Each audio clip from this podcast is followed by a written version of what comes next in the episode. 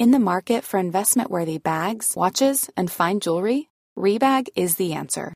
Rebag is a luxury resale platform where each piece is carefully inspected by experts to ensure quality and authenticity. Use Rebag to buy and sell finds from the world's top brands, including Louis Vuitton, Chanel, and Cartier. Head to Rebag.com to get 5% off your first purchase with code REBAGNEW. Shop today at Rebag.com. That's R E B A G.com. And use promo code REBAGNEW for 5% off your first purchase. Hiring for your small business? If you're not looking for professionals on LinkedIn, you're looking in the wrong place. That's like looking for your car keys in a fish tank. LinkedIn helps you hire professionals you can't find anywhere else, even those who aren't actively searching for a new job but might be open to the perfect role. In a given month, over 70% of LinkedIn users don't even visit other leading job sites. So start looking in the right place. With LinkedIn, you can hire professionals like a professional. Post your free job on linkedin.com slash people today. Even though it's not trendy, the value of working hard is how it all happens. I worked so hard and I understand how important it is to have work-life balance. But if you have high ambitions, you have to work hard. To thrive in a rapidly evolving landscape, brands must move at an ever increasing pace. I'm Matt Britton, founder and CEO of Suzy. Join me and key industry leaders as we dive deep into the shifting consumer trends within their industry, why it matters now, and how you can keep up. Welcome to the speed of culture.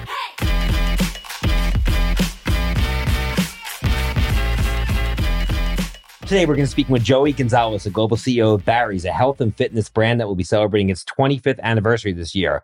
It has 84 studios across 14 countries as in the period of massive expansion. Joey, it's so great to see you. I've been so looking forward to doing this. Thanks for joining today, The Speed of Culture. You as well. Thank you for having me. Absolutely. We're here in Miami, uh, your hometown. I'm really excited to just dig into how you started in this role at Barry's and how it's kind of evolved over time and kind of where the business is headed. So why don't we start with your background? Background is actually unrelated to business. I grew up in Chicago and was a childhood actor. Oh wow! From the Were you of, anything I would know of? Uh, I did a lot of like The Untouchables was a TV show. I would play young Eliot Ness. I did a movie called Matinee with John Goodman. I did a lot of random things here and there. Worked throughout most of high school. Ended up at USC to study film, TV, and and continue to pursue acting. And then fell very out of love with it when I entered the real world of Hollywood, California. Yeah. Uh, was very different and started immediately, I'd say at like 23, 24 years old, trying to find another job, but committed to this idea that I had to be obsessed with and in love with what I did. And did Otherwise, you, when, when, I'm going to stop you there because yeah. my daughter's into acting. She just started college and, you know, there's these sort of passion careers you go into and sometimes they can turn into your lifetime love and, and business but often they don't mm-hmm. whether it's in sport or in entertainment etc when you realize that was that a hard realization for you to come to grips with? And how were you able to kind of get back on your feet again and say you know what? I'm going to do something else that's going to be okay it's crushing because in order to pursue something like that and to get through so many years of rejection you have to truly believe that it's what you're meant to do. Yeah. So to have that sort of sobering moment where you say to yourself, this is not what you're meant to do. I need to find something else is extremely depressing. Yeah. And I had a few like really dark years where I was trying to figure out what to do. I did real estate, I did massage therapy, I did I worked in restaurants. Oh, in LA, um, right? Yeah. And, Which isn't an easy place to no, reinvent no, yourself. It was very challenging. Right. But the one thing I knew and the reason why I kept quitting things is that I was not going to resign myself to just doing something to get by, even yeah. if I was good at it. I wanted to do something that I was great at and knew that if I found something I love, I'd feel like I never worked a day in my life, the same way I did with acting. So, what did you kind of, I guess, yeah. stumble into? So, I had heard about Barry's boot camp for about uh, For, formerly known as formerly known as for about a year and a half before I finally worked up the courage to go. And when I finally went, all of these sort of preconceived notions I had about it were totally shattered. You're saying to and go as an actual customer, to actually as a check customer. it out. Yeah, yes, to work out. I just there. was terrified. I yeah. wasn't super fit. I didn't run. I wasn't weightlifting a lot either. And that's basically, you know, it's running and lifting. And so I finally showed up and was welcomed with a friendly face. I had the most fun experience. Even though I couldn't necessarily keep up with everybody, I felt like it was okay. And I left only thinking about the next time I could come back. And after probably six months of going to Barry's, I'd say twice a day I was going. Barry finally noticed and said, Do you want to be a trainer Barry, here? Barry, the founder of the company. Barry, Barry Jay is the founder of the company.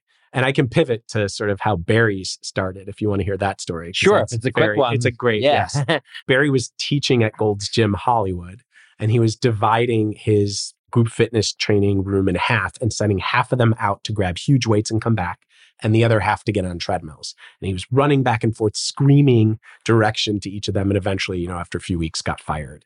But his clients had gotten so hooked on it, and they saw immediate results, and they fell in love with it that two of his fans invested in him opening up Barry's boot camp with this, which essentially gave birth to the boutique fitness industry because there was really nothing prior to that. So right. Barry is definitely a mad scientist and a major disruptor. Wow. And Gold's Gym should have invested. That was a great story. Yes. Yeah, Yes. sure. Exactly. Where are they today? Right. Yes. I'm glad you shared that. Very interesting. yeah, I fell in love with the business. He asked me to be a trainer. I knew within the first couple of weeks of being an instructor, which fit really easily for me because we actually call our instructors entertrainers because they're half fitness and the other half is performance. Right. And so you're on a mic, you're a DJ, you're making people laugh, smile, feel good, filling the space with entertainment. I knew within a few weeks that this was something I wanted to pursue and dedicate my life to. I had people visiting me from all over the country. Also, my parent, my mom's from Italy, my dad's from Cuba. So I have a lot of international friends and family as well. And everyone would say the same thing that this could really work where I live. And the founders in Barry didn't necessarily believe that. They thought it was very Hollywood centric. So I really was the guy who stepped in, invested, you know, put my money where my mouth was, and essentially started to move around the country, prove its portability, create the tools So you to basically told it. Barry, let me show you that this is applicability across the country. And you went to different markets and actually, what did you just rent out of space and start running Yeah. classes on your own? Exactly. Well, yeah, I would. Li- I mean, I would obviously go to the space. I'd live there for a period of time. I'd hire and train all the instructors with the manuals that I had drafted. Would do the same thing with the operations teams. So it wasn't like testing, And you were rolling out. I was rolling out locations. stores. Yeah. And when did you know, or how soon did you know that this really was going to be Hmm. the hit that it is Mhm. today? it's one of those moments where the I think the bigger the risk, the bigger the reward. So I was engaged at the time, living in LA. I had opened San Diego. It was successful enough, but it opened in January of 2009. So Right. it wasn't the best time in the world. Right after the global financial crisis Yes. or in the midst of it, really. Yeah. Yeah. So premium, you know, boutique fitness was not necessarily top of mind for consumers, but it still did well. I think we paid back in like nine months or something like that, which was pretty extraordinary. And that's when I decided I wanted to do, I wanted to go big time. I wanted to go to New York City and I wanted to evolve the concept and make it something bigger and better than it had ever been. Because up until this point, Barry's was the best workout in the world. I mean, at the core, its efficacy is what really brought people back. That was it. It was Right. no frills. There was one toilet in the red room. So if anyone went, you knew. There were long lines of people waiting to change before class and after class. And so I really wanted to sort of raise the bar, premiumize the experience. I added locker rooms and showers. I brought in a great premium amenities partner. I started something called the Fuel Bar, which is our food and beverage experience. My husband's a chef, so he helped me develop all those recipes. But all of this, from the build out to the rent, came at a very large cost. And so we ended up spending four times what we had spent on any previous studio. And was And- Barry okay with that, or did was there a lot of back and forth? Yeah, forth I because mean, he was more focused on the Barry and the investors had, you know, the core business in LA that was helping them fund Mhm. future studios. It was really me who was coming up with the other 50% that took on a ton of risk. right? And so what I did, I had bought a house from the money I'd made in acting.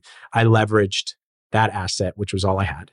Took out a second mortgage, which you know can be very high Of risk. course. And if you default on that, you're really screwed. And Yeah. I had no backup. And moved to New York for what I thought was going to be six to 12 months, ended up being five years. So essentially risked everything in my life. My relationship, I was engaged. I'm going across the country. He was very supportive. Thank God we're married today. So everything worked out That's great. financially i risked everything and that store blew our p&l's what we had projected by month three we were at year seven or something And how different was the New York experience, given that you sort of annexed the entire concept and ran it on your own, than what had started in LA? Was it kind of night and day? Like if you were to go from New York to LA, w- would it even feel like the same Barry brand? yes very different. There Right. were a lot of brand inconsistencies that remained for about the next, I would say, four to five years as we started to level up. All new studios felt like Chelsea, the original New York City studio. But take San Diego as an example. We had to wait a long time. It was only about five years ago where the adjacent space finally became available. Right. And so we knocked down the wall, we signed the lease, and we added locker rooms and showers, right? So almost every studio is now up to brand standards. There are only a few remaining that haven't vintage studios that haven't been upgraded, so to speak. But out of the 84, say 80 of them are exactly like Chelsea. Got it. And in 2015, so I guess five to six years later than when you first opened up your own location outside of California, you were named global CEO of Barry's. What did that transition look like from originally just being a trainer or an instructor at, at one location to Yeah. now being the CEO? What did that trajectory look like? And how did that change Barry's role?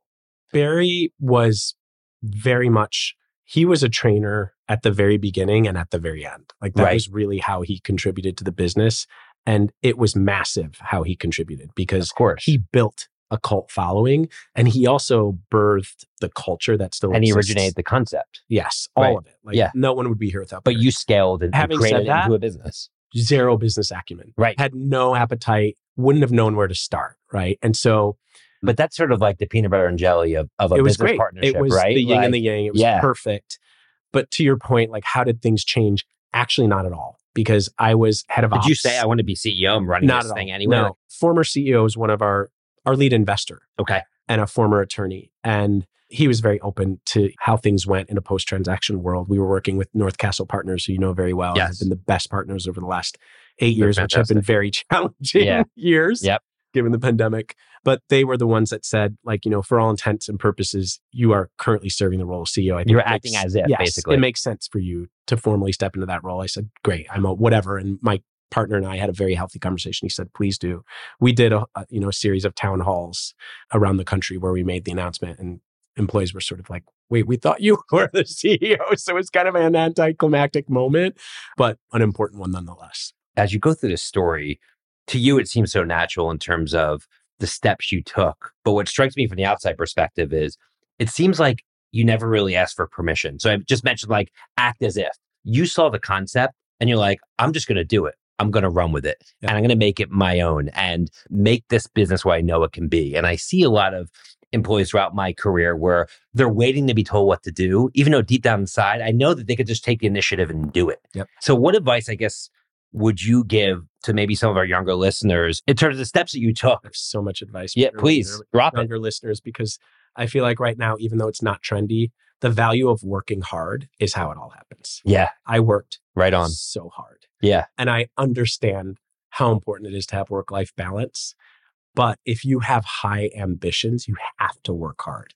And I worked my butt off for, uh, gosh, I mean, 15 years, I would work like 20 hour days, which I'm not recommending anyone does, but it is how I got to where I wanted to be. And the other piece I think that's important is to make sure you know what you want and not to let anyone stop you from getting it. And a good example of how that served me is I worked for this team for five years where I kept asking for permission, like you just said, yeah, to invest and become a partner. And the answer was one day, one day, not now, one day, not now. And then finally, after five years, I did the most terrifying thing, just like taking out the loan and everything else. You know, it's like fear blocks us from everything in our future. I walked into their office and I said, I am going to do this with or without you. So I'm going to leave the office right now and leave you with a choice. Do you want me to be your partner and invest I and love prove that. this? Or do you want to watch me do it? Why do you think they weren't ready? Why do you think they were pushing out just because you had, didn't have the experience? Like, if maybe if you worked at No, Gold's fear. Gym prior, Fear. The Oh, same you- reason it took me five oh, years to walk that- in there. They had saying fear around investing additional capital in, Right. you know, they didn't necessarily believe. It's a lot easier, I think, as a huge brand evangelist who's obsessed with a brand to say, "Let's work anywhere right? than someone who came up with it. We'll be right back with the speed of culture after a few words from our sponsors. In the market for investment worthy bags, watches, and fine jewelry, Rebag is the answer.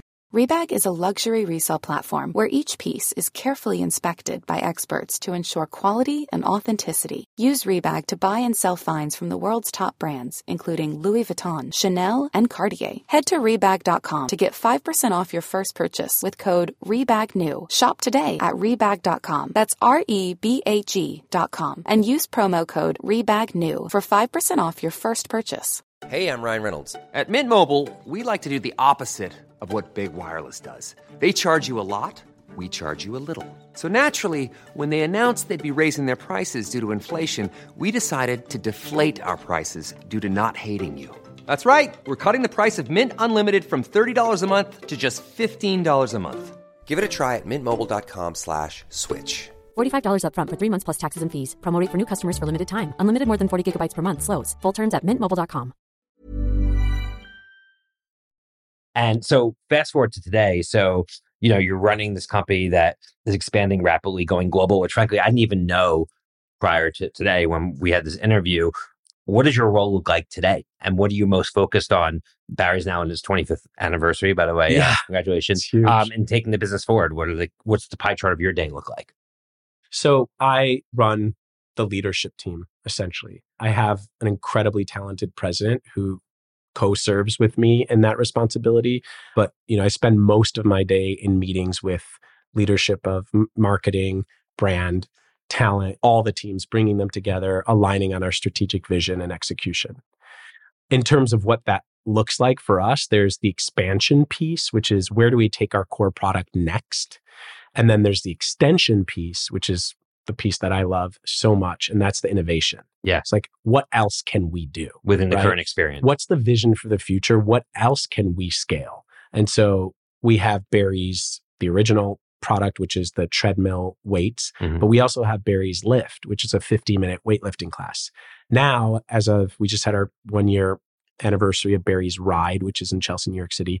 That's the same thing as the original concept, just with tr- with bikes instead of treadmills, which is a, a bit more palatable for the average client. Sure. Right? Spinning is a little less intimidating than treadmill, so we're calling it sort of the gateway experience. But it's it's been so fun to innovation is one of our core values, and it's been so fun to really embrace that and to now begin to scale some of those other concepts is really Yeah. And you and you mentioned COVID and you know obviously I know it hit your business obviously really hard. Yeah. Coming out of COVID in a post-COVID world where we are now, are there new trends emerging in terms of what consumers are looking for with in the boutique fitness space? Because obviously, you know, Peloton kind of flamed out. I always knew it would. I just knew that that's not what people would want to do is, is stay in their house. I actually tweeted a couple years ago, these Pelotons will be great coat hangers one day, which is basically what they are.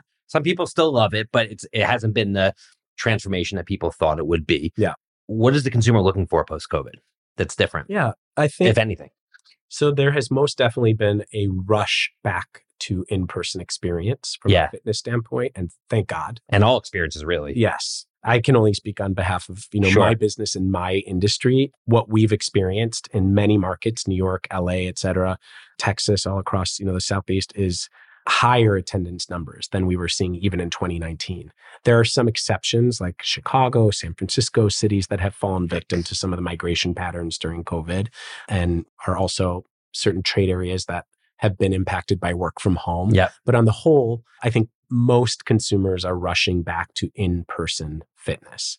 I'd say some exceptions are some of the studio concepts that have been more severely impacted in a negative way from COVID are the cardio only concepts. So think like a spin class or a tread run class. People have really outfitted their garages or spaces with the ability to do that digitally from home. And I Yeah. think a lot of those habits did stick. People are running outside. The HIIT concepts, the HIIT category bounce back much quicker. And when you think about it, it's What very HIIT? Hit high intensity interval Gotcha. training Right. combination like Barry's is a combination of interval cardiovascular on a Woodway treadmill, which costs twelve thousand dollars. Yeah. Most people are not getting those shipped to their garages. So they're, With- they're amazing. The treadmills. They're at Barry's. Yeah. unbelievable. Yeah. They're better than running on anything other than an athletic track, right? And but not many people have access to that. To our weights, our equipment, our antimicrobial rubberized flooring, our specialized red lighting, our sound systems. The harder it is, I think, to replicate both the workout and the immersive experience, the less likely people are to do it at home. Yeah, absolutely.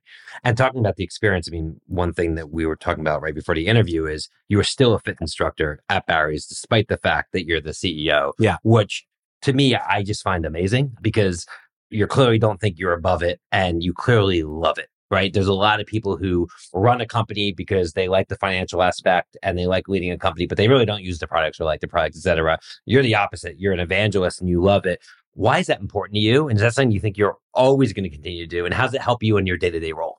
You know, you asked what I do as CEO, and I gave you like the HQ when I'm wearing my HQ hat. Yeah. But another big part of my job is exactly what you're saying, which is being out there in the field, teaching classes, immersing myself in all of the different initiatives we might have going on, whether it be what to do with a first timer or certain ways we're asking instructors to teach classes. It's so great for me to be out in the field trying them on. And in many cases, I'm humbled and come back and say, y'all, that it's not working. You right. know, like I, I really get to experience what employees do. And on the other end of it, that contact with clients is what fueled my career from Do they know the very that beginning. CEO when they go to one of your classes? Do you say I, it or is it just go to I mean, I don't pull people generally. Right. And when I introduce myself, I'll say I'm Joey, I'm visiting from Miami. I never say like I'm the global CEO or anything like that. I'd say probably half the class knows sure. who I am, and then the rest are told maybe while we're there, and then some have no idea. Right. Because I do get a lot of people come up to me and they say, Are you new? Are you going to be on the schedule? And like, I wish. Right.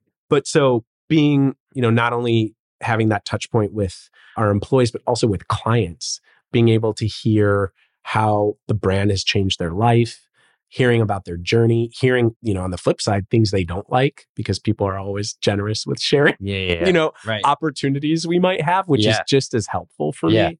And they'll do that either in class or on LinkedIn or on Instagram, you know, regularly. I'm very accessible, so I get a lot of feedback. That's fantastic. Yeah. I drink from the feedback faucet Yeah. on a daily yeah, basis. how can you not?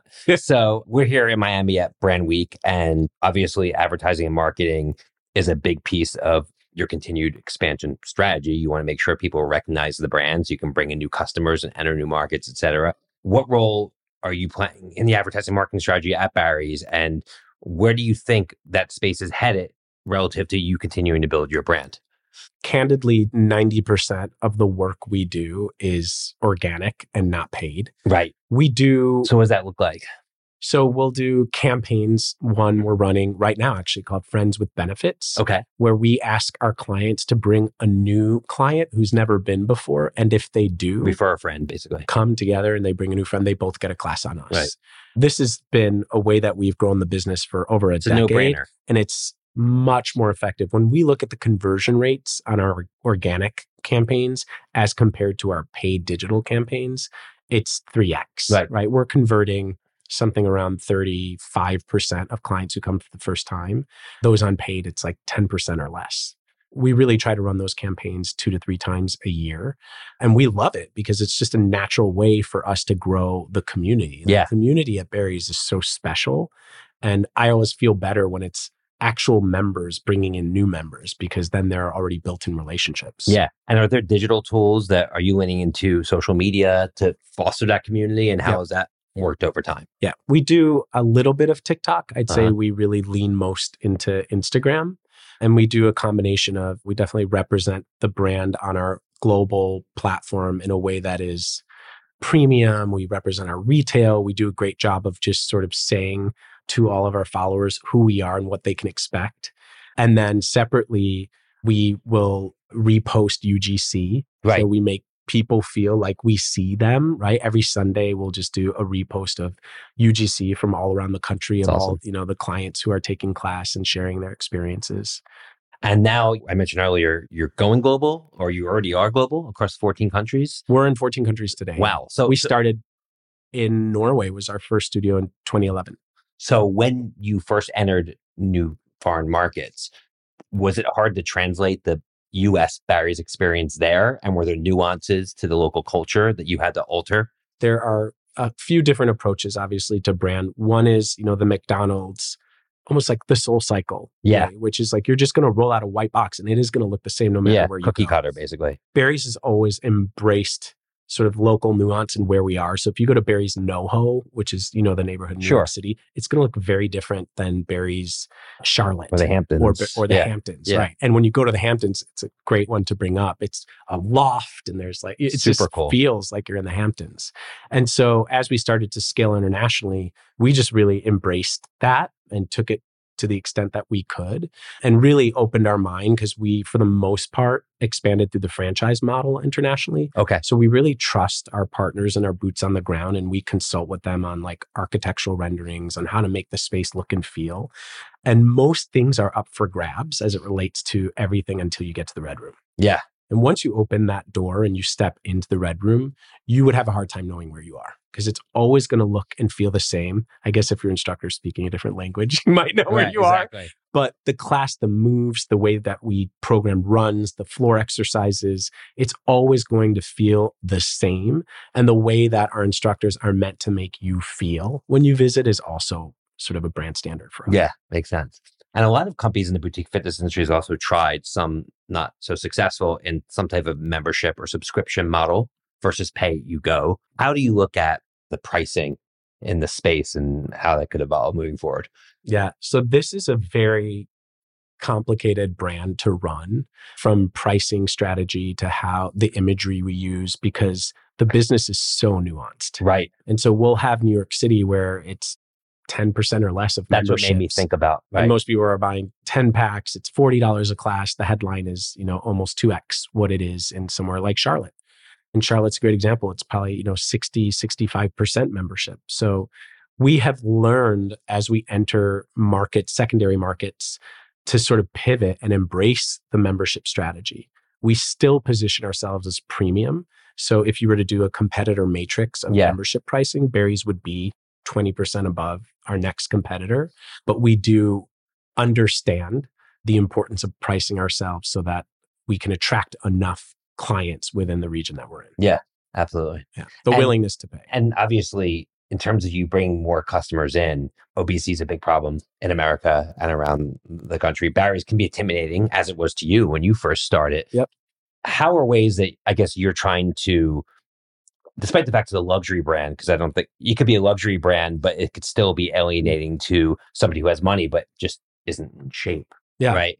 To get them in because it hooked you, it hooks a lot of people, but I would imagine there's a high barrier to walking through that door. Right. So how much are you thinking about that as well? Well, is obesity a problem? Because I feel like the media says it's not. Well, we allowed to talk about that and be real? well, factually, it is. Yes. Yeah. I agree. Yeah. It's a medical hazard. Yeah. And it's something that for many years has motivated me. And one of the reasons why I wanted to bring Barry's to as many places as possible, because it physically transformed my life. Our vision statement is to transform lives worldwide. And that might look different for different people, right? Some people may end up losing a lot of weight. Some people may not even be there to lose weight. But no matter what, we're looking to help people transform their lives. And we're looking to make people's days better every single time they come. Right. Which is a great mission. Yeah. So awesome. Well, wrapping up here, this has been such a great conversation. In terms of just the pillars of being a CEO and the things that you try to focus on, because you strike me as somebody who's very also like very disciplined and regimented in your approach. Uh, and Claire, you'd, you'd have to be in your role. What are the pillars of being a good CEO in your mind? And and how does that also impact the people who you bring onto your team? Because obviously you're only as good as your team. Yeah. So that must be a big part of it as well. I think it's it's really important to establish your style of leadership. And so for me, I always tended to lead a certain way and didn't even know it had a name until about 5 or 6 years ago when I realized it's called servant leadership. And that's sort of the acknowledgement that the people that report into you, it's a privilege and an honor to have that. Yeah. Simon Sinek. Do you know Simon Sinek? Yes, Yeah. of course. He, he, he speaks about that all the Of time. Of course. Yeah. I'm a huge fan of his. Me in too. fact, we just had an instructor forum in Austin and I started the entire thing with explaining the why Yeah. behind why we are there and why we are making changes. So Yeah. I really buy into everything that he says. But I think it's important to understand your style of leadership. Mine is servant leadership. I am there to develop the people that report into me. I'm also there to hold my leadership team to those same expectations. I've hired in the past C level amazing candidates who haven't lasted at Barry's because they just can't serve in that way. And that's okay. It's not right or wrong. And they've gone on to do amazing things after they've left. But I just think the second part of establishing your leadership is ensuring that the people you align with have the same values and lead in a similar way. Otherwise, it's just a very confusing place. And how do you know that when you're bringing new people on, when you're interviewing people as you can ask your team? specific questions around like, what's your style of leadership? The problem is not everybody's honest, Right. You know, so That's what I'm getting. Yeah. Yeah. It's hard, but obviously, as you know, you, you can't you can't get to where you want to alone. Yeah. And especially as you scale global, you need to rely on people and get different types of skill sets to bring Yeah. along the way. Well, this has been fantastic. Lastly, is there sort of a quote or mantra that you could point to that you kind of live by if you had to embody yeah. your career journey into one thing? Well, I think you've heard me talk about fear a lot Yeah. and how it stands in the way. So I always remind myself to replace fear with focus. Because the problem is you can never eliminate fear. It's always going to be there, but you can recognize it and move past it. Yeah. Yep. And, And, that's really hard to do. it is. But if you can, obviously, there's incredible things on the other side. As, Totally. As you've or bad things. Yeah. You're not going to know until you do. That's right. You know what I mean? Exactly. Well, thank you so much for joining. It's been an amazing day. I Cannot Yeah. wait for our listeners to hear this. And, oh, thank uh, you. Appreciate it. looking forward to seeing your continued success. Good to see you. On behalf of Suzy and the Adweek team, thanks again to Joey Gonzalez, the CEO of Barry's, for joining us today. Be sure to subscribe, rate, and review the Speed of Culture podcast on your favorite podcast platform. We're here from Miami, and we'll see you real soon. Take care, everyone. Bye bye.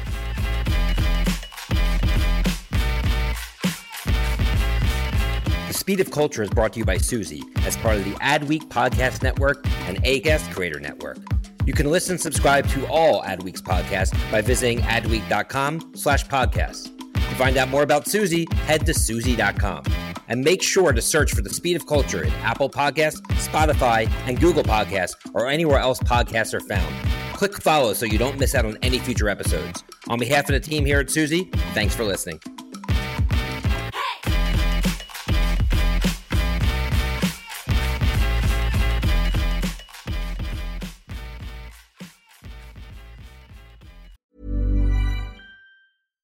Welcome to the Next Wave podcast. Consider us your chief AI officer in your business. My name is Matt Wolf. I have the number one YouTube channel in the AI space. I also run futuretools.com, and I'm joined by my co host, Nathan Lands, founder of lore.com. We want to bring you the latest AI news and trends, show you how you can use AI in your business and personal life, and help make it super easy for you to understand and execute. We're going to equip you with the knowledge to thrive in this upcoming wave of change.